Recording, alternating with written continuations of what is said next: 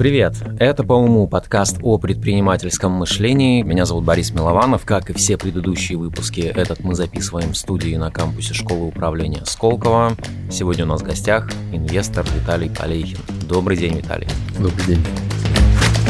Виталий, обычно наши гости предприниматели, и я их прошу в самом начале рассказать о гипотезе, вокруг которой выстроен их бизнес. Вас я попрошу рассказать о том, как вы связаны с предпринимательством. Я думаю, непосредственно. Я уже в течение почти 15 лет занимаюсь инвестициями в ярких предпринимателей, которые имеют какие-то интересные идеи, интересные проекты, которые выращивают будущих звезд. И наверное, оптимальный такой, в общем, альянс между предпринимателем и инвестором. Это когда инвестор вместе с Э, деньгами, которые являются топливом для роста того или иного проекта, а, дает какую-то еще свою экспертизу, и это, можно сказать, такой, ускоряет его путь взлета такой определенной ракеты, которая из какой-то небольшой такой компании, небольшого стартапа превращается в лидера рынка, который меняет этот рынок, который так или иначе меняет, в принципе, индустрии, но иногда бывает, что есть такие яркие предприниматели, которые меняют и мир. Давайте вначале попробуем, э, ну, такие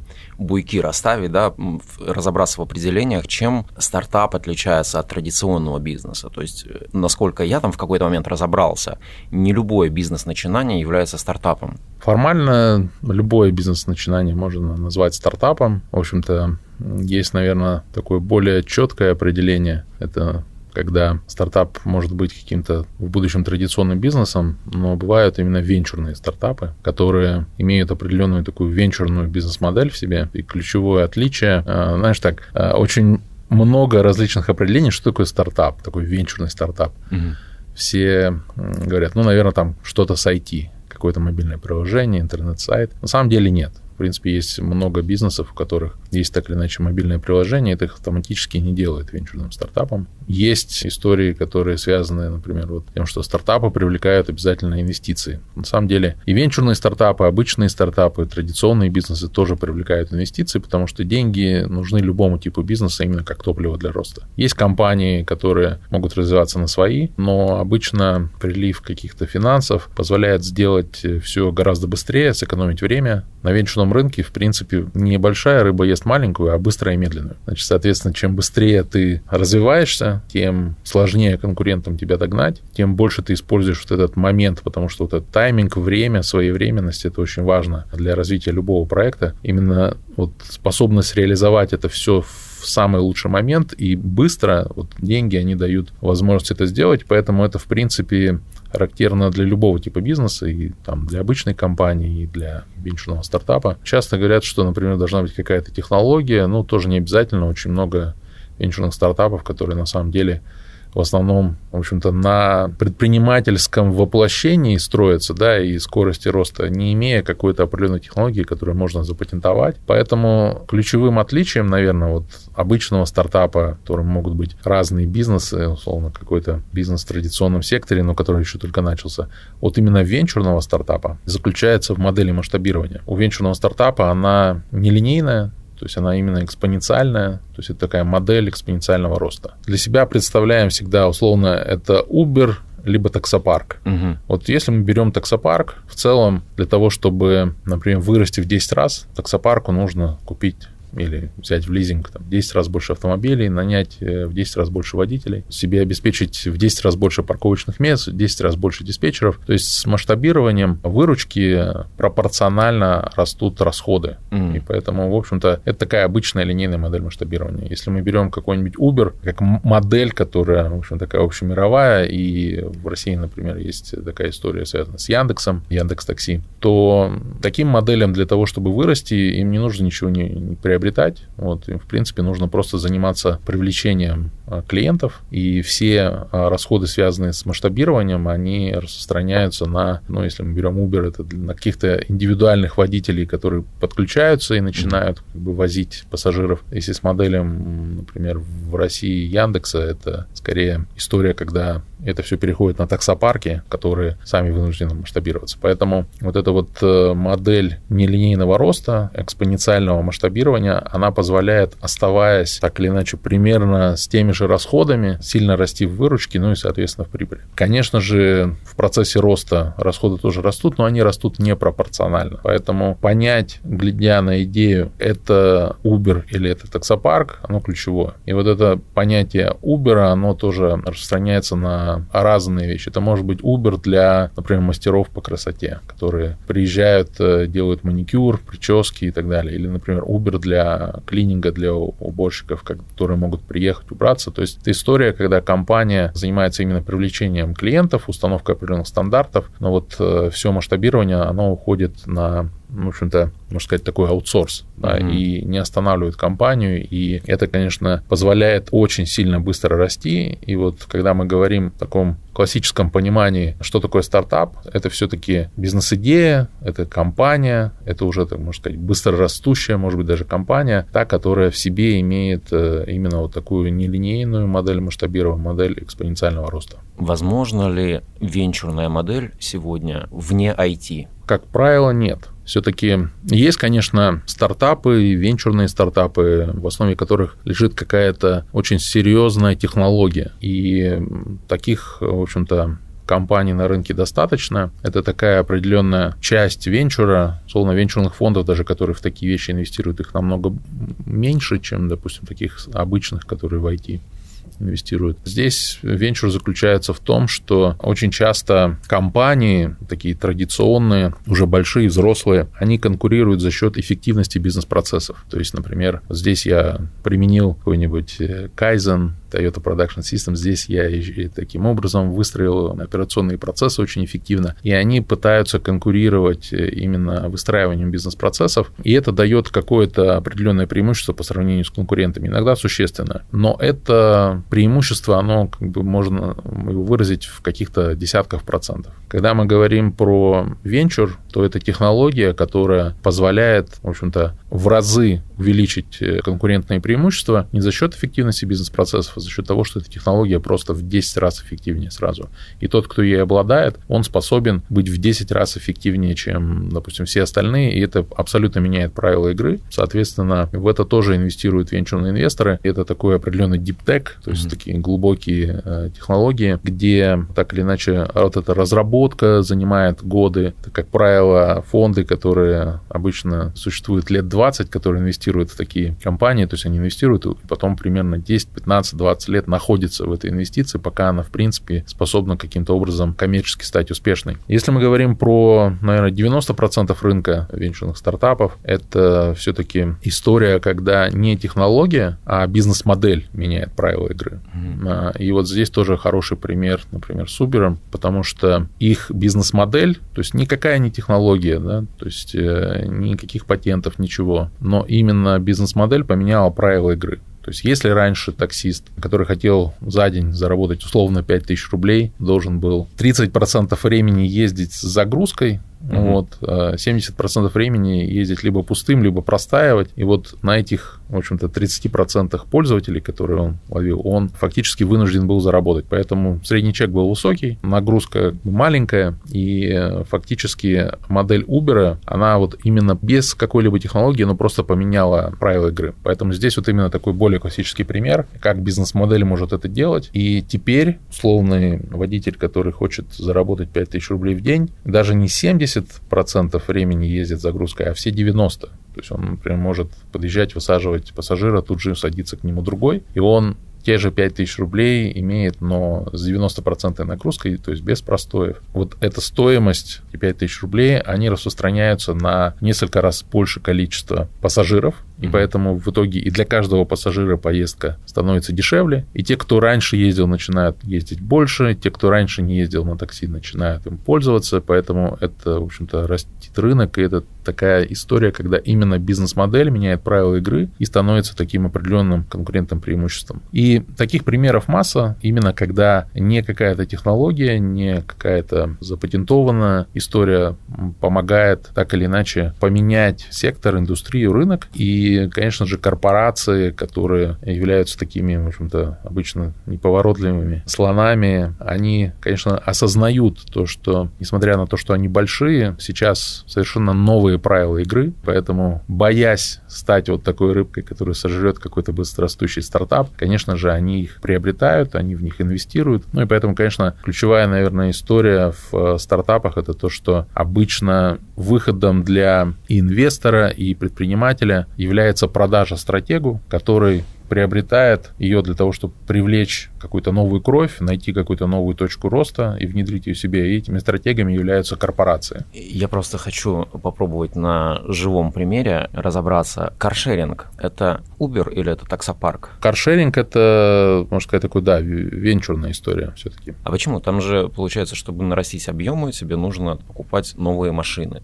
Угу. То есть в чем, в чем здесь экспоненциальный рост? Это хороший вопрос. Есть такой определенный, можно сказать, модель, пирамида венчурности тех или иных компаний. И на самой вершине, конечно, это вот такие именно программные продукты, именно такие софтверные вещи, приложения, в которых э, доля офлайна, она минимальна. Они имеют максимальную скорость, в общем-то, масштабирования, и вот эта вот экспоненциальность, она там максимальная. И на низу пирамиды там вещи, у которых есть достаточно большое количество офлайна, например, классический e-commerce, то есть mm-hmm. такие интернет-магазины, которые должны иметь и средства в товарообороте, и, соответственно, какие-то склады, отгрузки. Но они тоже попадают в такой как бы венчурный, просто находятся на низу пирамиды. Ну, а есть какой-нибудь классический пример Виворка, который был, в принципе, обычными коворкингами, но при этом мог стоить миллиарды, потому что была идея, что каким-то образом они создадут еще такую определенную систему, экосистему, которая позволит э, в целом быть чем-то большим, нежели чем компании по недвижимости. Но это скорее такие определенные исключения, которые подтверждают правила, потому что эти исключения в конце концов сдуваются, да, и он там с оценки 40 миллиардов, в принципе, упал несколько раз. Поэтому, когда мы говорим про каршеринг, вот, ну и любой, в общем-то, шеринг, это, конечно же, находится тоже на низу пирамиды, но по-прежнему интересно для венчурных инвесторов именно в связи с тем, что,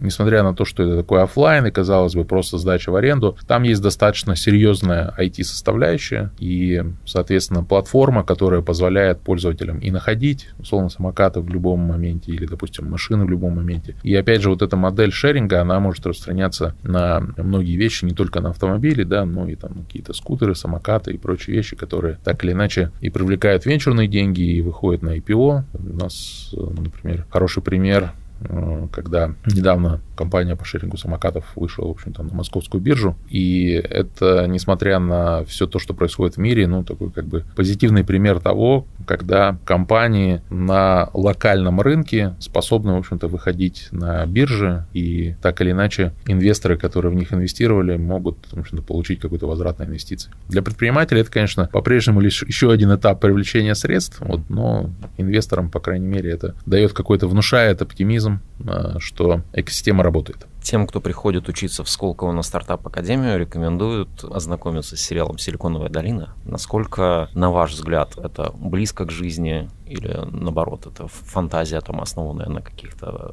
ну, базовых реальных крючках? Ну, стартап-академии школы управления Сколково в целом рассматривается венчур глобально, как, можем говорить, там, про какие-то определенные мировые лучшие практики, потому что есть э, огромное количество российских предпринимателей, которые выходят на глобальные рынки и так или иначе и привлекают э, инвестиции и здесь, и там, достаточно активно растут, и есть очень интересные, яркие такие примеры. Также и локальная история и практика того, каким образом на локальном российском рынке все устроено, и каким образом, соответственно, и привлекаются средства, и, в общем-то, выращиваются компании. Но если говорить о фильме «Силиконовая долина», сериале, то в целом это близко к жизни, но близко в жизни, как это происходит именно в Кремниевой долине. Да? Потому что рынки разные. Если мы берем, например, американский рынок, то это рынок с э, очень длинными деньгами, когда инвесторы венчурных фондов – это институциональные какие-то организации, например, пенсионные фонды, эндаумент-фонды различных э, школ, фонды пожарных, полицейских. И в целом они, являясь такими институциональными деньгами, в общем-то, размещаются, так сказать, в долгую.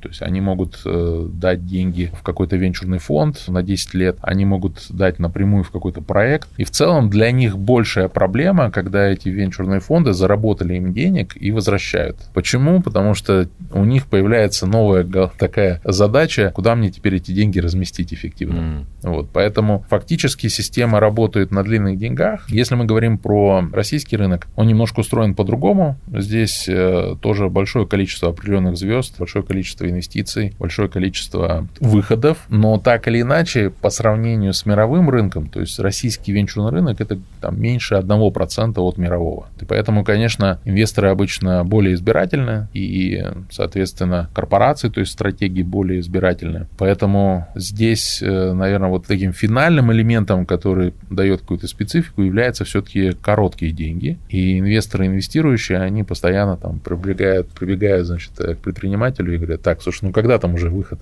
Mm-hmm.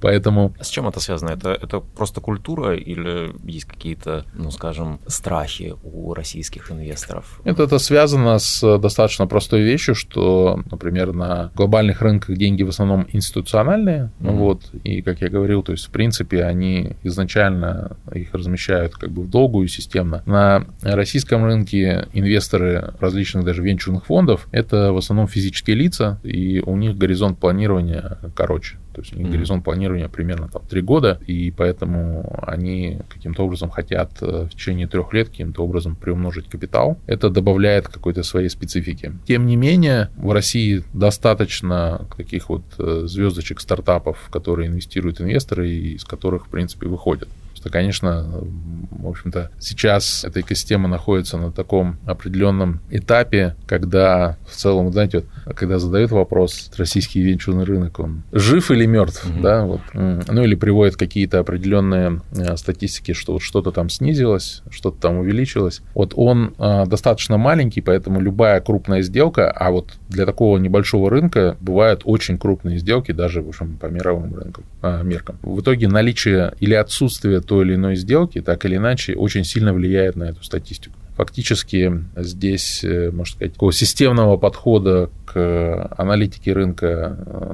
на данный момент нет. Те определенные аналитические отчеты, которые существуют, они то включают, например, российских фаундеров, которые делают на глобальных рынках стартапы, то не включают. Это тоже достаточно сильно зависит. Но в целом, несмотря на, свою определенную специфику, в течение достаточно... Вот э, я начал инвестировать где-то 15 лет назад, вот начал именно с российского рынка, рынка и сумел захватить достаточно много интересных таких звездочек, которые потом стали достаточно такими крупными компаниями. А вы сразу в стартапы пошли, да? Да, вот я говорю насчет, когда я начал инвестировать, это именно в стартапы, то есть я начал инвестировать в 2008 году, вот, и сумел поучаствовать в э, достаточно интересных компаниях, то есть это, например, и Delivery Club, которые прям очень-очень ранней стадии вместе с фондом Adventure мы заходили. Ставка. Сейчас эта компания уже стоит больше миллиарда долларов, mm-hmm. является абсолютным э, лидером доставки доставки еды. Это была и компания Pixonic, когда в результате ее смогли продать тогда еще Mail.ru Group, да, сейчас mm-hmm. VK, и она занимает, э, наверное, больше 30% игровой выручки в значит, э, Mail.ru Group. И InSales, там многие другие такие компании, которые, там, э, которые принципе, так или иначе стали звездами э, локального рынка, принесли, в общем-то, счастье не только своим основателям, предпринимателям, но и нам, как инвесторам, которые в них инвестировали. Поэтому в итоге несмотря на эту специфику, яркие истории есть, э, эту специфику просто необходимо учитывать, и ее необходимо учитывать как предпринимателям, так и инвесторам, поэтому мы, в общем-то, не только э, предприниматели учим, мы и инвесторов учим, у нас есть еще венчурные инвестиции в стартапы, курсы, поэтому мы там тоже об этой специфике говорим, тоже рассматриваем глобально, но при этом по каким-то секторам, регионам, с учетом какой-то определенной локальной специфики, потому что она очень важна и позволяет избежать каких-то детских ошибок, найти какие-то такие более короткие пути достижения тех или иных целей. Поэтому в целом при грамотном подходе любой рынок может быть очень интересным с точки зрения развития стартапа. И вот когда мы говорим про венчур, здесь есть такое классическое правило. Рынок э, с населением более 100 миллионов э, человек – это рынок, где могут рождаться долларовые единороги. даже если они находятся и обслуживают только локальный рынок. Ну и в итоге получается такие примеры есть, и на российском рынке тоже есть достаточно такие интересные компании, которые стоят больше иногда несколько миллиардов долларов, и, в общем-то, это каким-то образом по-прежнему заставляет эту экосистему двигаться. Вот вы про ошибки сказали. Мне интересна такая штука. В крупных, ну, западных точно экономиках, где развито предпринимательство и большое количество стартапов, количество неудач предпринимателя для инвестора является плюсом. Ну, по крайней мере, так декларируется. Насколько это в России работает правило? В России, конечно, немножко другой подход. В России нет э, толерантности к ошибкам, и получается так, что предприниматель, который до этого как бы завалил какой-то бизнес, ему достаточно сложно привлечь инвестиции. И сложно ему это сделать, потому что на ранних все-таки стадиях обычно инвестируют не профессионалы, и они ориентируются на какие-то определенные такие красные флажки, на самого предпринимателя, его, его определенный опыт. Конечно же, профессиональные венчурные инвесторы, наоборот, смотрят на это положительно. И здесь, наверное, такая своеобразная история, она связана с тем, что есть понимание, что когда человек добивается какого-то успеха, он в целом, наверное, скорее сам для себя выдумывает, э, почему это получилось. И глубоко не рефлексирует над э, причинами этого успеха. И есть э, такое понимание, что если у человека, допустим, получилось первый раз, то, скорее всего, его следующий бизнес будет тоже успешным. Но практика показывает, что это не так. Я на своем опыте тоже достаточно часто убеждался. Когда человек завалил какой-то определенный бизнес, вот в этом случае он очень много рефлексирует, и переваривает все ошибки, которые были совершены. И в результате э, профессионалы все-таки рассматривают это как такой лучший опыт, как вероятность того, что эти ошибки э, в будущем не будут повторены, что вот этот опыт, он является очень ценным и такой очень мощной базой для того, чтобы следующий проект, следующее начинание, оно выстрелило. Должен ли инвестор обладать предпринимательским мышлением, если да, то в каком аспекте оно применяется? Ну, вообще, классический вариант это то, что все-таки такие бизнес-ангелы, да, то есть те, кто инвестирует свои собственные деньги, стартапы на ранних стадиях, как правило, это бывшие предприниматели. И у них есть э, и предпринимательское мышление, и у них есть понимание того, как работает бизнес. Наверное, их ключевая задача не только в деньгах, но еще и как бы в, в том, чтобы делиться этим опытом. Понятно, что основная компетенция именно у фаундера. Именно поэтому бизнес-ангел инвестирует э, в этого фаундера, в основателя деньги, потому что он понимает, что этот фаундер разбирается в этой своей ключевой компетенции лучше, нежели чем бизнес-ангел, но есть очень много таких вот э, побочных вещей, связанных с бизнесом, финансы, это логистика, управление, менеджмент, то, что для, например, бизнес-ангела, как бывшего предпринимателя, это, в принципе, ну, можно сказать, еще один день работы, а для, например, начинающего фаундера это, в общем-то, какая головная боль, которая не связана с его основной задачей. Поэтому очень часто, конечно же, бизнес-ангелы именно на ранних стадиях помогают, а, либо инвестировав в проект, либо как менторы, и это, конечно, очень такая существенная помощь. В этом плане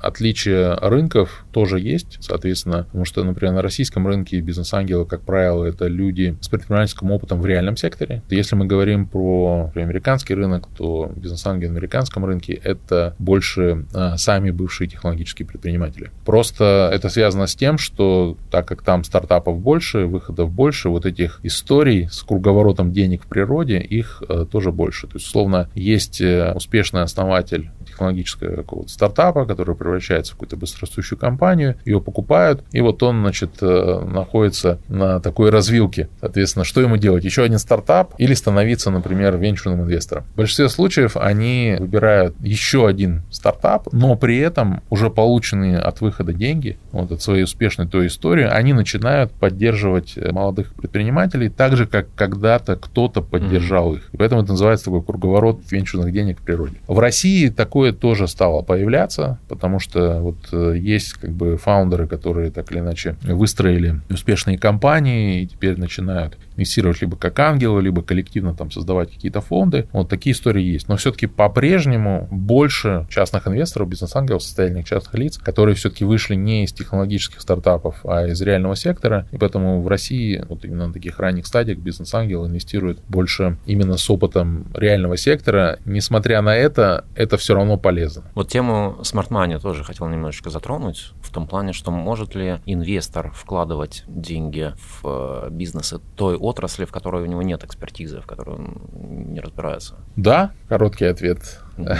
Наверное, такой вот оптимальный пример этому заключается в следующем. Есть разные уровни экспертизы. Например, есть такая обывательская, бизнесовая, а есть именно такая венчурная. Именно поэтому важно, в общем-то, поставить себе такое венчурное мышление, вот, э, изучить какие-то определенные лучшие практики и прочие вещи, чтобы не допустить вот следующие ошибки, я, примеры которых я расскажу. Кстати, вот э, один из них э, преподает на курсе венчурной инвестиции. А он даже показывает такое письмо и говорит, до сих пор плачу, когда вижу или вспоминаю об этом письме. Mm-hmm. Это письмо предложение инвестировать в Uber. Опа.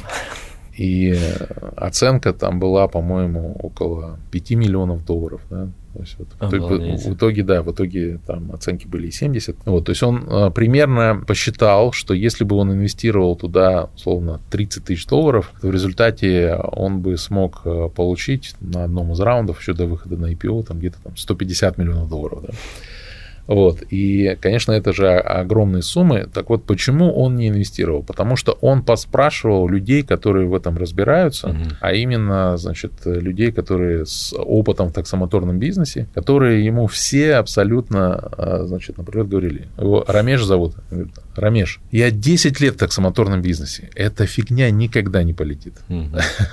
Вот. Соответственно, то же самое история про Airbnb, когда люди, которые послушали советов э, экспертов из отрасли и людей, которые там 10-20 лет в гостиничном таком, ну, hospitality бизнесе, да, которые сказали, какой Airbnb? Слушай, там сейчас кого-то там убьют, вот, кого-то изнасилуют, и вся эта компания сразу закроется, и все. То есть, и более того, это в принципе работать не будет, потому что регуляторы запретят, еще что-то, это такая отрасль, бизнес. И поэтому тут, наверное, вот э, ключевым месседжем является то, что люди, которые имеют э, какой-то большой опыт в бизнесе, который этот стартап пытается просто взорвать, задисраптить, да, соответственно, mm-hmm полностью изменить, они на самом деле самые последние, которые спохватываются, да, потому что они уверены, что, в общем-то, вот они очень большая рыба, которую какая-то там, значит, э, малявка, какое-то, значит, такое как бы, какое-то определенное недоразумение э, сроду не может никогда каким-то образом повредить, захватить рынок, вот, и, э, в общем-то, в итоге они спохватываются тогда, когда какая-нибудь капитализация какого-нибудь Airbnb становится больше, чем сети всей, э, всех отелей Hilton, ну и так далее. И поэтому Поэтому, ну и, соответственно, то же самое с э, таксопарками, да, которые в результате с таким высокомерным взглядом на это смотрят, а потом становятся просто, условно, ну, такими одними из э, частью этой системы, да? клиентов Uber, которые вынуждены, условно, поставлять Uber машины, водителей и прочего, потому что просто весь их бизнес уже как бы полностью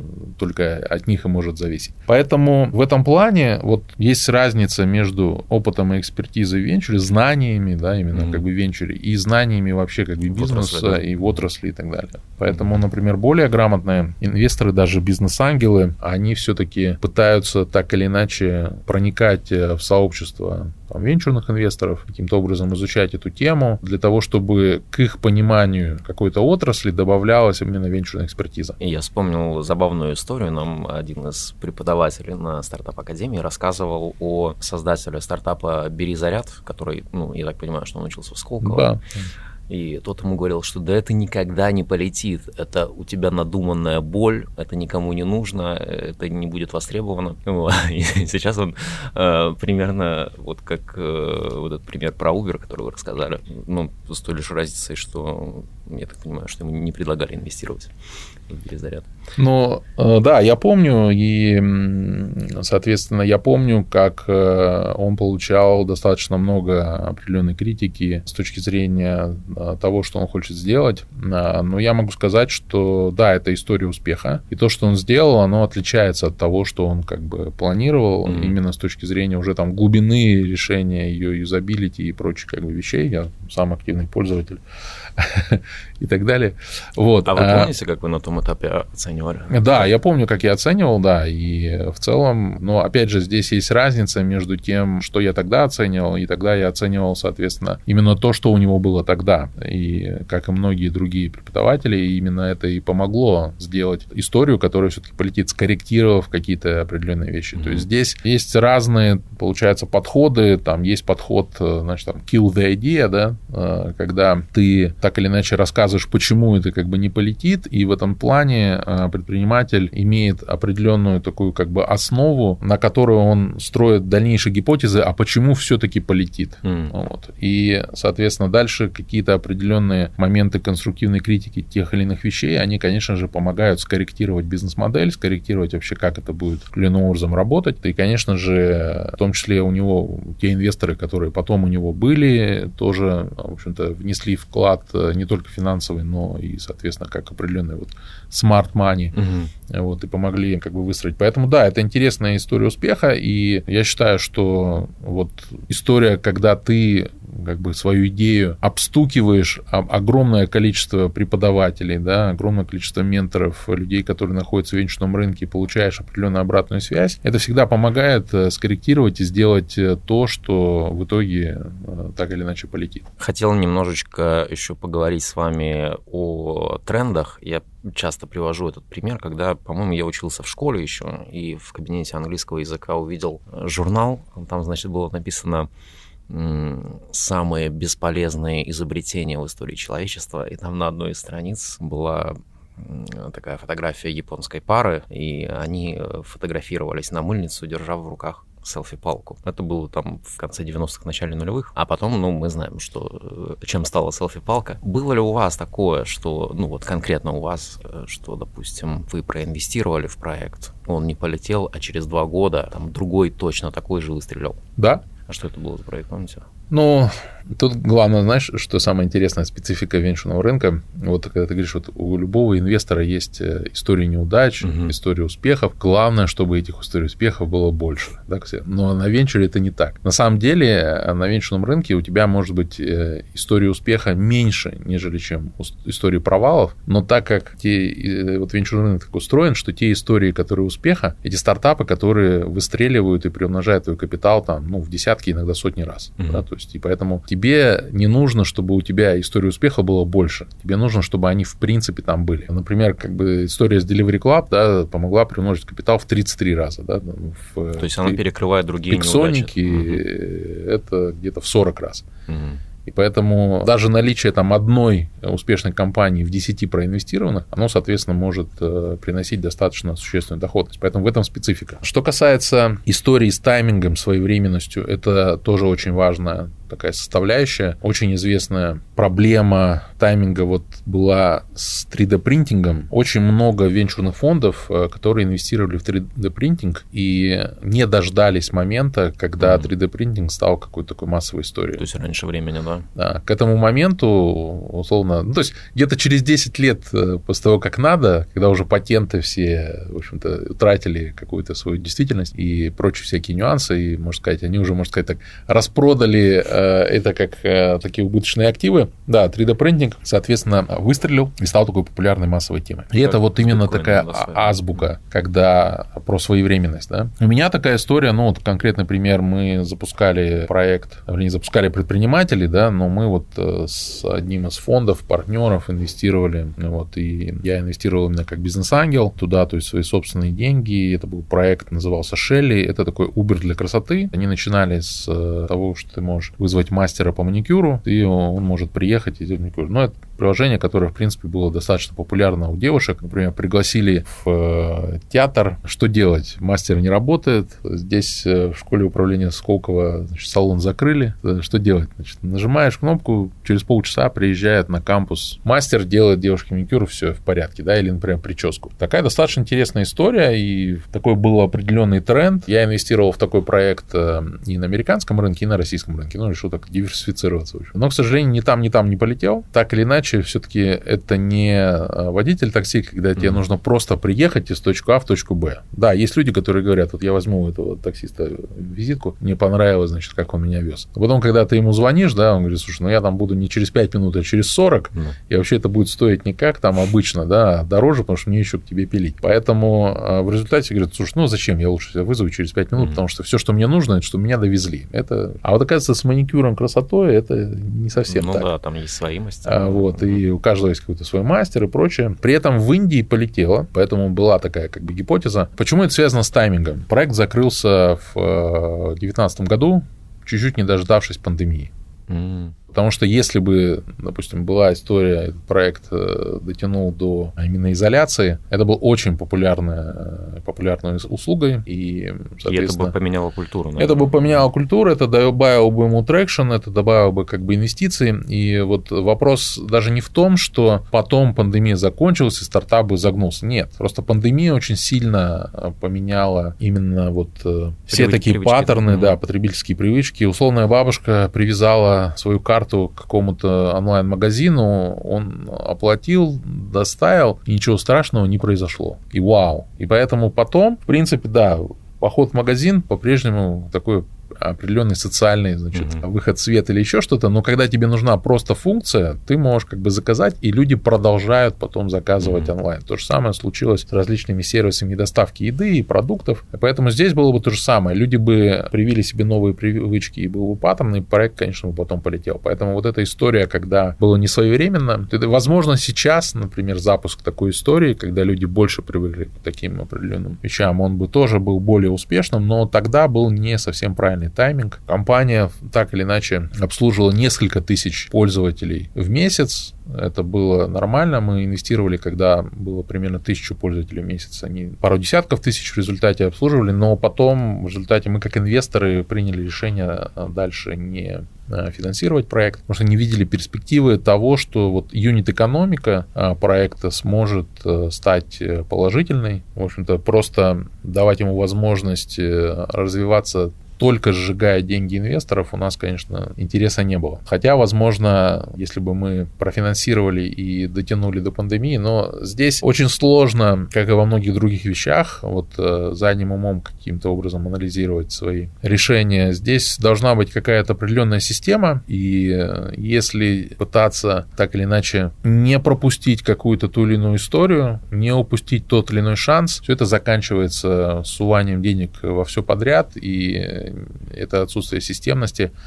не очень хорошо для венчурного инвестора. Потому что вот, возвращаясь к вопросу тому, как венчурный инвестор себя чувствует, если потерял какие-то определенные деньги, при правильном грамотном подходе если есть, например, выстроенная инвестиционная стратегия, это просто невозможно. Потому что вот достаточный уровень диверсификации, следование определенным правилам, оно позволяет просто избежать э, возможности потери денег. Мы сейчас э, по учебе э, готовим инвестпитчи. Вот вы как человек с большой насмотренностью и проектов, и презентаций, можете назвать там топ-3 самых больших раздражителей на, во время питчей от выступающих? Наверное, самый важный – это то, что, как правило, все предприниматели начинают рассказывать инвестору, что они делают. И фактически для инвестора это означает, что они начинают рассказывать о своем решении. Вот. Но для инвестора еще не очевидно, что это решение нужно, что в принципе есть какая-то проблема, для которой это решение как бы необходимо. Вообще, в принципе, вот э, даже какие-то такие элементарные вещи в виде порядок э, питча, порядок, э, например, информации, которую ты э, доносишь, казалось бы, какой-то такой несущественной вещью, но настолько важно, просто потому что очень часто ты слышишь определенный пич, в конце начинаешь понимать, о чем идет речь, и, и просишь повторить. Но на самом деле вот у меня э, любая история связана с э, взаимодействием с предпринимателем, она, как правило, заканчивается тем, что я говорю про первую встречу, тем, что так, подожди, давай как бы заново, какую проблему ты решаешь? Да, в чем заключается решение и так далее. Вот эта вот неспособность донести достаточно быстро, оно, конечно, сильно мешает. Ну и если мы говорим о каких-то достаточно активных инвесторах, которые там каждый день по 10, 15, 20 пичей смотрят, э, слушают, какие-то сообщения читают и прочее. Но важно понимать, что э, инвестор не может э, уделить полноценно достаточно много внимания каждому проекту, каждой идеи, которую получает. И поэтому, наверное, одна из таких важных вещей – это способность э, донести именно на языке инвестора то, что ты хочешь э, сказать с точки зрения питча. Ну, то есть сухо и да. быстро изложить. И в этом плане есть, конечно, истории, когда ты пропускаешь какие-то интересные истории именно потому, что предприниматель не мог донести. Вообще, конечно, сложнее. Вот так, научиться хорошему питчу, как и научить э, хорошему питчу, это, в принципе, вообще как бы не проблема. И поэтому, конечно, обидно за ребят, которые делают классный продукт, делают классную какую-то историю, они просто не могут, допустим, грамотно донести до инвесторов. Это касается и каких-то определенных коммуникаций, и каких-то, в принципе, стратегий, как бы фандрейзинга, как это делать. Потому что mm-hmm. ребята просто занимаются своим делом. Это классные ребята, и понятно, что питчинг, фандрейзинг, все это, казалось бы, это все вторично но это влияет на результат. Ты поднял деньги, не поднял деньги, ты, ты угу. пора взаимодействовал грамотно с инвестором, не взаимодействовал. И есть другая сторона, что есть ребята, которые пустышки, вообще ничего нету, идея так себе и прочее, но они настолько научены круто как бы пичить, да, что в принципе, да, это ярко, ты выходишь навстречу, потом как бы начинаешь глубже копаться, а там пшик. Поэтому в этом плане грамотно доносить мысль, уметь, можно сказать, себя продавать для того, чтобы инвестор понимал, что это такая интересная возможность, э, где ты можешь поучаствовать, вот это, рассказать про то, почему это такая улетающая ракета, и инвестор либо к тебе присоединяется и разделяет твой успех в этом космосе, либо, допустим, э, нет, и ты улетаешь без него. Вот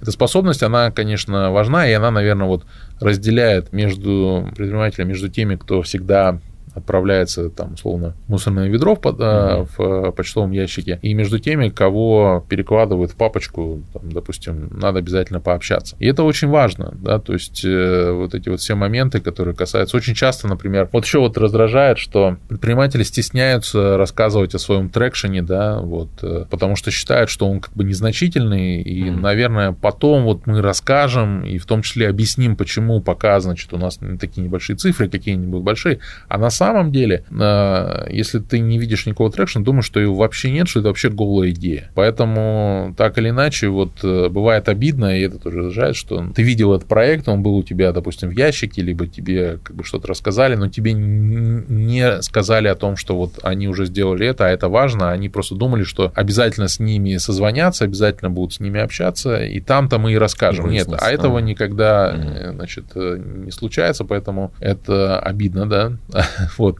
И у меня бывают такие истории, да, когда я читаю там о каких-то новых раундах, каких-то выходах, угу. обязательно у себя почтовом ящике, сразу поиск и смотрю, получал ли я по этой компании какое-то инвестиционное предложение. Да? Mm-hmm. И бывает иногда такие истории, да, когда ты так или иначе видишь, что получал, потом смотришь, думаешь, так, как же я так мог упустить такую историю? Сейчас там ребята по 3 миллиарда оценки подняли. Потом смотрю, говорю, а, ну понятно почему. Mm-hmm. То есть я бы сейчас, если бы получил, я бы, значит, не отреагировал. Потому что вот этого нет, этого нет. Но здесь просто важно понять, что это просто физически невозможно, да, например, глубоко изучить, дополнительно запросить информацию, как бы сделать. У каждого проекта там из 20 в день, который э, к тебе mm-hmm. приходит на почтовый ящик. Поэтому здесь, наверное, вот это такой момент. Ну, а больше, с точки зрения раздражения, вот с точки зрения питча, наверное, больше ничего не раздражает. Э, если вот эти моменты присутствуют, все остальное это можно, конечно же, изучить, узнать. Вот главное, чтобы структура питча э, была выстроена и прочее, это не просто какой-то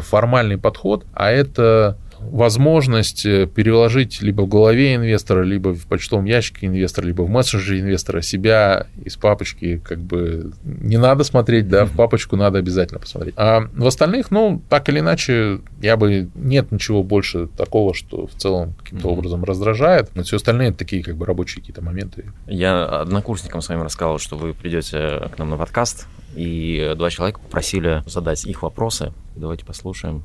А, Виталий, добрый день. Меня зовут Юлия Шакун. Сейчас я занимаюсь а, разработкой проекта, который называется «Мой дизайнер», который позволит точечно подбирать предметы декора и мебели в существующие интерьеры. И у меня к вам есть вопрос. Если основатели бизнеса не собираются выходить на IPO или продаваться стратегу, э, хотят строить долгоиграющий проект, который будет приносить пользу для клиента и, соответственно, доход для компании, э, то какого инвестора в таком случае нужно искать и как сформулировать предложение инвестору? Спасибо большое. На самом деле инвестору, конечно же, не нравятся истории, когда предприниматель говорит, так, все, я делаю бизнес на продажу там, или на выход на IPO и так далее. То есть, словно мне, в принципе, он там не нужен, я хочу, значит, его быстренько что-то сделать, кому-то продать. Потому что обычно такого не бывает. Обычно такой хладнокровный подход к своему как проекту, я вот строю на продажу, сейчас как бы сделаю все, он как бы показывает, что ну, это будет все сделано тяп-ляп, вот, э, в принципе, никакой души вложено не будет, поэтому, конечно же, инвесторы ищут как раз-таки таких предпринимателей, угу. которые говорят, мы никому не хотим это продавать, мы не хотим выходить на пиво, все остальное, это дело нашей жизни, да, вот, и вот эта вот страсть, которая есть у предпринимателя, что он, ну, это его детище, да, он не хочет из него выходить, вот это то, что ищут. Поэтому здесь в этом плане, с точки зрения мысли о выходе потенциальном, которые необходимы предпринимателям, и почему мы этому учим, они важны, потому что инвестор будет об этом думать. И поэтому здесь важно, когда ты делаешь свой проект, когда ты фандрейдж, когда ты привлекаешь средства, или даже когда ты его как бы развиваешь, здесь нужно думать о том, что все-таки, может быть, даже не сейчас привлечение средств, может быть, потом, Вообще, как бы привлечение средств, привлечение денег в стартап не должно быть самоцелью. Это история, когда ты его привлекаешь, когда понимаешь, что без них ты дальше бежать просто не можешь. Угу. Либо, допустим, если ты сейчас привлечешь, то ты можешь вырасти условно до этой точки не за 10 лет, а за 2 года. Да, вот, э, вот в этом случае, да, привлекаются определенные средства. И вот, вот эта мысль по поводу того, а что с точки зрения выхода, это мысль от, от, со стороны инвестора, да, то есть, можно сказать, это попытка залезть в голову инвестора, потому что он об этом будет думать. И вот, mm-hmm. чтобы быть инвестиционно пригодным или инвестиционно привлекательным, естественно, нужно понимать, что инвестор будет думать о том, а кому потенциально этот проект может потом продаться, или, может быть, он выйти на IPO. В этом плане вот этот подход, что с одной стороны ты должен не хотеть на самом деле это продать, а с другой стороны ты должен вроде как эту стратегию инвестору показать, поэтому Поэтому, ну, это тоже, в общем-то, не единственный вариант. То есть, наверное, классический такой общий подход это такой, что если ты привлекаешь средства, ты должен показать инвестору, сколько он заработает на инвестиции в проект. И самое важное, как. Второй вопрос послушаем. Виталий, здравствуйте. Меня зовут Юлия Чумачева. Я фаундер проекта Health Hero, чат-бот с искусственным интеллектом для расшифровки анализов и симптомов. У меня к вам такой вопрос. Не могли бы вы, пожалуйста, рассказать о самом кринжовом стартапе, которое когда-либо вы видели? Очень интересует. Спасибо. Переведите ну, мне кринжовый. Ну, я уже, я уже достаточно старый. Но это, давайте будем считать, что это странный или такой неудачный. Ну, боюсь, что как бы меня много времени займет вспоминать, как бы сам ну, что такая была яркая какая-то история. Я да. думал, много времени займет перечислять. Не, не перечислять. Не, ну, конечно, они есть. Вот. Мне пришло пару идей как бы в голову, но я не хочу никого обидеть, потому что это, в принципе, ну, такие публичные истории, которые как бы загнулись, но мне не хотелось бы травмировать как бы предпринимателей, потому что это тоже важная составляющая работы венчурного инвестора быть founder-friendly, mm-hmm. вот, иначе к тебе стартапы не будут mm-hmm. идти. Вообще задача любого венчурного инвестора, чтобы все стартапы прежде всего шли к нему, потому что это возможность собирать все самые лучшие, значит, э, можно сказать, сливки, идеи и так далее, и в них инвестировать. Потому что если ты никому неизвестный, значит, венчурный инвестор, бизнес-ангел, то к тебе приходят, в принципе, только остатки, mm-hmm. в общем-то. Ну и дальше один из важных э, принципов венчурных инвестиций – это все-таки, что вошло, то и вышло. Mm-hmm. Smart money очень сложно сделать какие-то чудеса уж прям, вот, поэтому smart money ты можешь э, этими умными деньгами, может быть, конечно же, увеличить шанс на успех того или иного яркого как бы предпринимателя, да, но условно сделать из ничего конфетку достаточно сложно. Угу. Вот. То же самое относится не только с известностью, то же самое относится к вот это быть founder-friendly, да, то есть дружелюбным к основателям, потому что если основатели не будут к тебе идти, потому что ты пытаешься на них там само, самоутвердиться, да, mm-hmm. либо их потроллить и прочее, то есть вот это, конечно, тоже такой не очень хороший Тренд. момент, mm-hmm. да, какие-то я бы истории, которые сейчас э, мне пришли в голову, не, не хотел бы mm-hmm публично выносить. Понял. Посоветуйте какое-то чтиво для стартаперов для тех, кто, ну, пытается, скажем так, приобщиться к этому, к этой культуре? Есть, э, наверное, две интересные книжки. Первая – это Lean Startup. По-моему, бывает еще вот э, в российском варианте то ли стартап без бюджета, то ли еще mm-hmm. что-то. Вот там, наверное, ключевым таким моментом является... Сейчас, наверное, это более понятно, но в определенное время это было откровением, и для многих это по-прежнему является откровением, что ты должен так или иначе пытаться экспериментировать, делать это с максимальными таким бутстрепингом, да, то есть как бы без каких-то определенных вложений фундаментальных и прочих вещей, и запускать э, версии продукта, даже когда тебе, в принципе, за них может быть немножко стыдно, да, то есть ты должен как бы постоянно таким образом двигаться, вот такой как, блин. Это сильно отличается от э, подхода в таком традиционном секторе, это должен сначала все фундаментально сделать, продукт и прочее mm-hmm. запустить. Вот в стартапах это, конечно, штука плохо работает, она плохо даже заканчивается. То есть у меня огромное количество историй, когда приходили какие-то предприниматели, у которых на полдороги создания продукта заканчивались деньги, и они туда инвестировали просто огромные деньги, да, то есть, ну, там, например, несколько миллионов долларов. И это реально было потрачено, но продукт был еще не готов. Либо был готов продукт, но он был без пользователей, и стало понятно, что на самом деле его нужно переделывать. В стартапах так не работает. То есть ты должен сделать какую-то минимальную работающую версию, должен экспериментировать, ты должен его постоянно менять и, условно, потом фундаментально инвестировать как бы в продукт, тогда, когда ты понимаешь, что ты нащупал вот эту штуку. Потому что инвестировать в продукт, когда ты еще до конца не понимаешь, насколько он будет востребован, это, в принципе, бессмысленно, ты все равно будешь переделывать. И вот эта вот смена парадигмы, вот это совершенно другой подход к мышлению, вот он людям, которые, в принципе, знакомы с бизнесом из реального сектора, очень помогает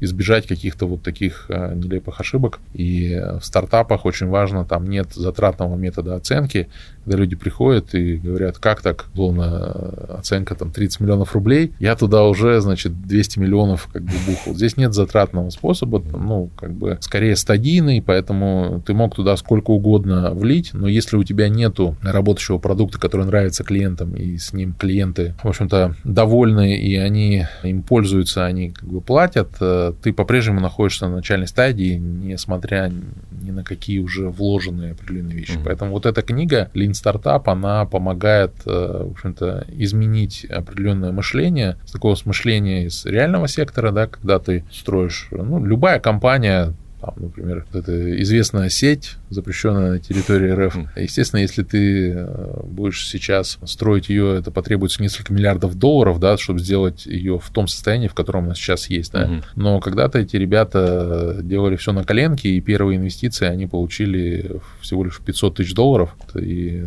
так или иначе. Кстати, вот э, известная история, Питер Тиль на этой инвестиции, инвестировав 500 тысяч долларов, он как бы заработал миллиард долларов, да, приумножив mm эти 500 тысяч 2300 раз. Вот как одна из таких ярких э, определенных историй. Это одна книжка. Вторая книжка – это «24 шага предпринимателя» автора, э, его зовут Билл Олет. Я у него учился когда-то в Бостоне в MIT, технологическому предпринимательству, и там он описывает вот эти 24 шага, которые помогают так или иначе предпринимателю, в общем-то, с точки зрения вот реализации и коммерциализации определенной либо идеи, либо mm-hmm. какой-то технологии, э, которую он хочет коммерциализировать. Уже интересная, она тоже есть э, уже на данный момент на русском языке. Поэтому вот, наверное, вот эти две книги, которые помогут, можно сказать, начать свой путь в технологическом предпринимательстве. У нашего подкаста есть партнер, это Alpina Publisher. Они попросили передать вам вот эту книгу «Новаторы Поднебесной. Как китайский бизнес покоряет мир».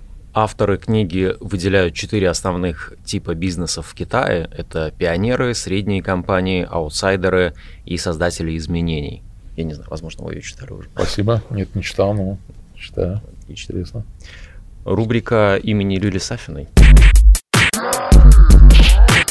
Здравствуйте. Обычно для наших гостей мы придумываем игры, и сегодня будет специальная игра, подытоживающая такой разговор о стартапах. Игра будет не про венчурные стартапы, а просто про стартапы. Давайте попробуем выбрать какие-то стартапы, инвестировать в них и э, посмотреть, что из этого выйдет. Я предложу вам три стартапа, uh-huh. буквально в двух строках опишу, про что они. Прошу вас поделиться своими мыслями, готовы ли бы вы были инвестировать в них, да, нет и почему. А затем расскажу вам, как было на самом деле, взлетели стартапы или нет. Итак, первое. Проекты для геймеров Фанбо. Слышали о таком? Нет. Стартап организует фанатам онлайн-игр матчи со звездами киберспорта. То есть любой геймер может сыграть со своим кумиром. Как оцениваете такую идею? Вложились бы? Не знаю, здесь, наверное, смотрите, важным наверное, таким моментом является, что мы не вкладываемся в идеи, а мы вкладываемся в предпринимателей. Поэтому к этой идее всегда нужен профиль предпринимателя. Любого венчурного инвестора спросите, да, он, соответственно, скажет, что по дороге идея поменяется много раз. А рынок иногда может быть даже поменяться. Но предпринимателя ты как бы не можешь поменять, да, поэтому здесь в этом плане всегда предприниматель как бы прежде всего, ну, идея как бы вторична. Поэтому скорее такой как бы комплекс. Без э, профиля того, кто это делает, и без команды здесь какие-то выводы делать сложно. Но Давайте я... добавлю, да. извините. А, значит, кто придумал эту идею? Придумали два студента. Команда вся состоит из студентов. Это что-то добавило бы к вашему решению или нет? Непрофессиональные предприниматели никогда до этого бизнесом не занимались. Угу. Ну, звучит интересно. Вообще гейминг и как бы киберспорт. Есть несколько проектов э, портфельных, которые... Э, здесь, наверное, ключевым моментом является, надо понять, может ли это быть квалифицировано как какой-то э, беттинг, да, то есть какая-то история, которая попадает под регуляторику с точки зрения, там, может быть, кто-то может на это делать ставки и прочее. То есть какие-то определенные риски. Я бы, наверное, сказал так, что не готов говорить вот в таком направлении вложился или нет, но готов, например, говорить о том, что данное направление, оно подходит с точки зрения трендов, вот, и мы бы серьезно рассмотрели. А, рассказываю, как было на самом деле. Поначалу все было неплохо, и помимо игр создатели стартапа даже организовывали образовательные курсы по онлайн-играм, то есть они пошли дальше. Но примерно через год команда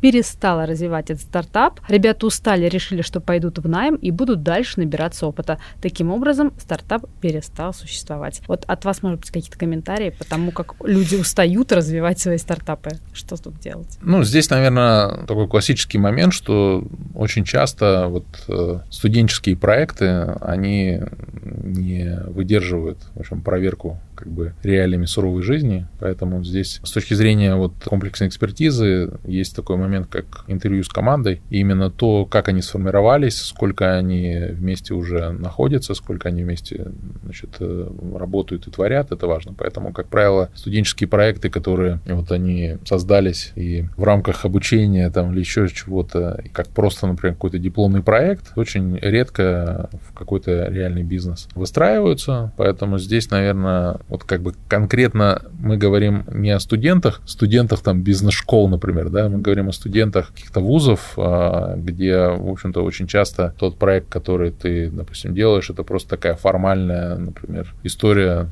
для зачета, либо, допустим, как бы для оценки. Поэтому здесь все индивидуально, и, конечно, например, нужно изучать команду, ее мотивацию и вообще, почему они это делают, этот проект. То, что они устали и разбежались, опять же, это тоже показывает то, о чем я говорил, что инвесторы ищут вот эту страсть, да, вот эта история, когда люди там ночами не могут спать, они хотят это реализовать, потому что предпринимательство это просто, да, это вот как сейчас бывает, да, ты весь горишь и весь в аду, и, соответственно, что-то еще пытаешь, значит, э, построить какой-то дельтаплан, падая со скалы, вот, и это такие невыносимые условия, что если ты реально не горишь этим проектом и не считаешь его делом своей жизни, это сделать невозможно. Именно поэтому истории, когда ты просто учился, и тебе нужно для чего-то сделать какой-то определенный проект, и вот у тебя есть там группа студентов, что-то сделали, получили зачет.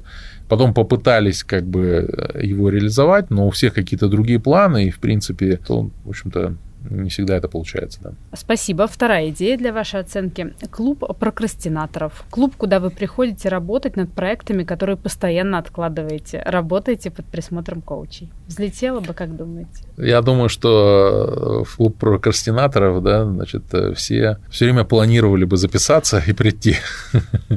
но никогда, но все время откладывали бы на завтра.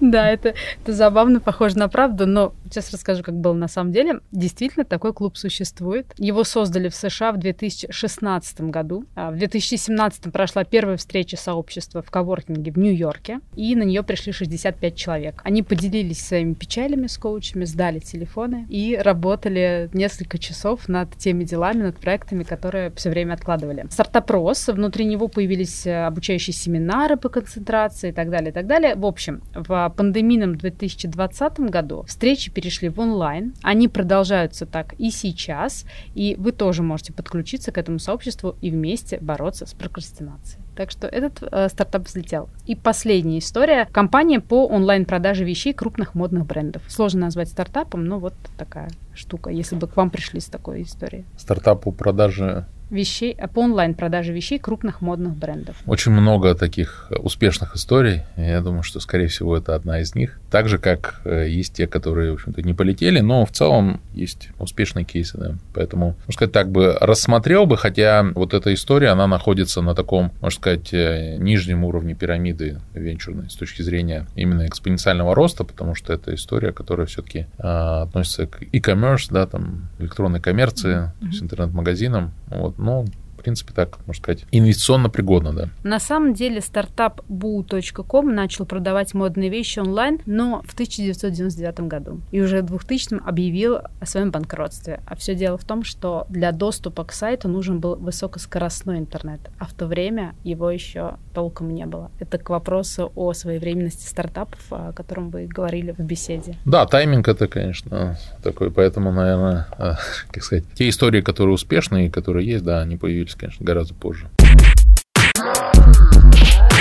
Виталий, стартаперами рождаются или становятся? Я считаю, что все-таки становятся. Ну, не буду, в общем-то, какую-то такую теорию научную и прочее переходить, но если мы возьмем такие какие-то простые элементарные вещи, это есть там генетическая да, предрасположенность, есть э, социальная предрасположенность, то есть, условно, то, что передалось нам генами, да, если мы говорим, вот мы рождаемся, да, вот. ну а дальше мы в какой среде мы росли, какое влияние на нас оказывало, и поэтому, если мы росли в той среде, которая нас чему-то учила, если мы по-прежнему стремимся к чему-то и пытаемся попасть в эту среду, которая тебя так или иначе может чему-то научить, то фактически я бы сказал, что все-таки становимся. Да, человек может родиться предпринимателем, но человек может стать предпринимателем за счет того, что он растет в какой-то определенной среде, которая на него влияет. При этом, конечно, есть определенные характеристики да, предпринимателя, которые так или иначе должны присутствовать. Первым это способность идти на риск. Опять же, с ней рождаются, либо, допустим, в рамках какого-то опыта жизненного ты так или иначе учишься этому. Это способность э, находиться в состоянии неопределенности. Это, наверное, то, что все практически люди не любят.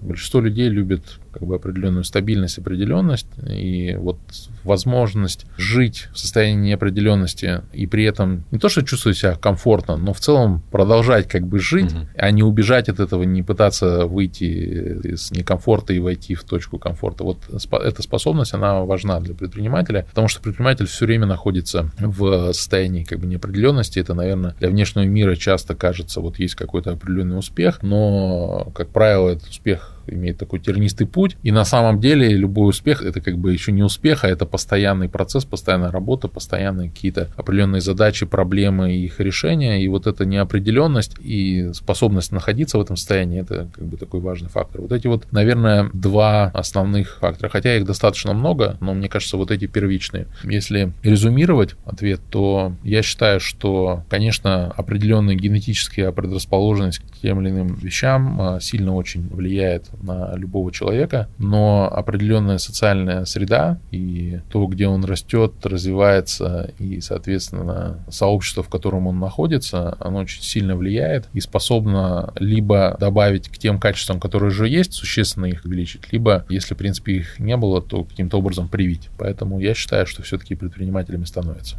Это по уму подкаст о предпринимательском мышлении. Виталий Полехин был у нас в гостях. Меня зовут Борис Милованов, редактор проекта Лиля Сафина. Подпишитесь на нас, чтобы не потерять. И до встречи в новых выпусках. Спасибо большое, Да, спасибо, Борис. Спасибо.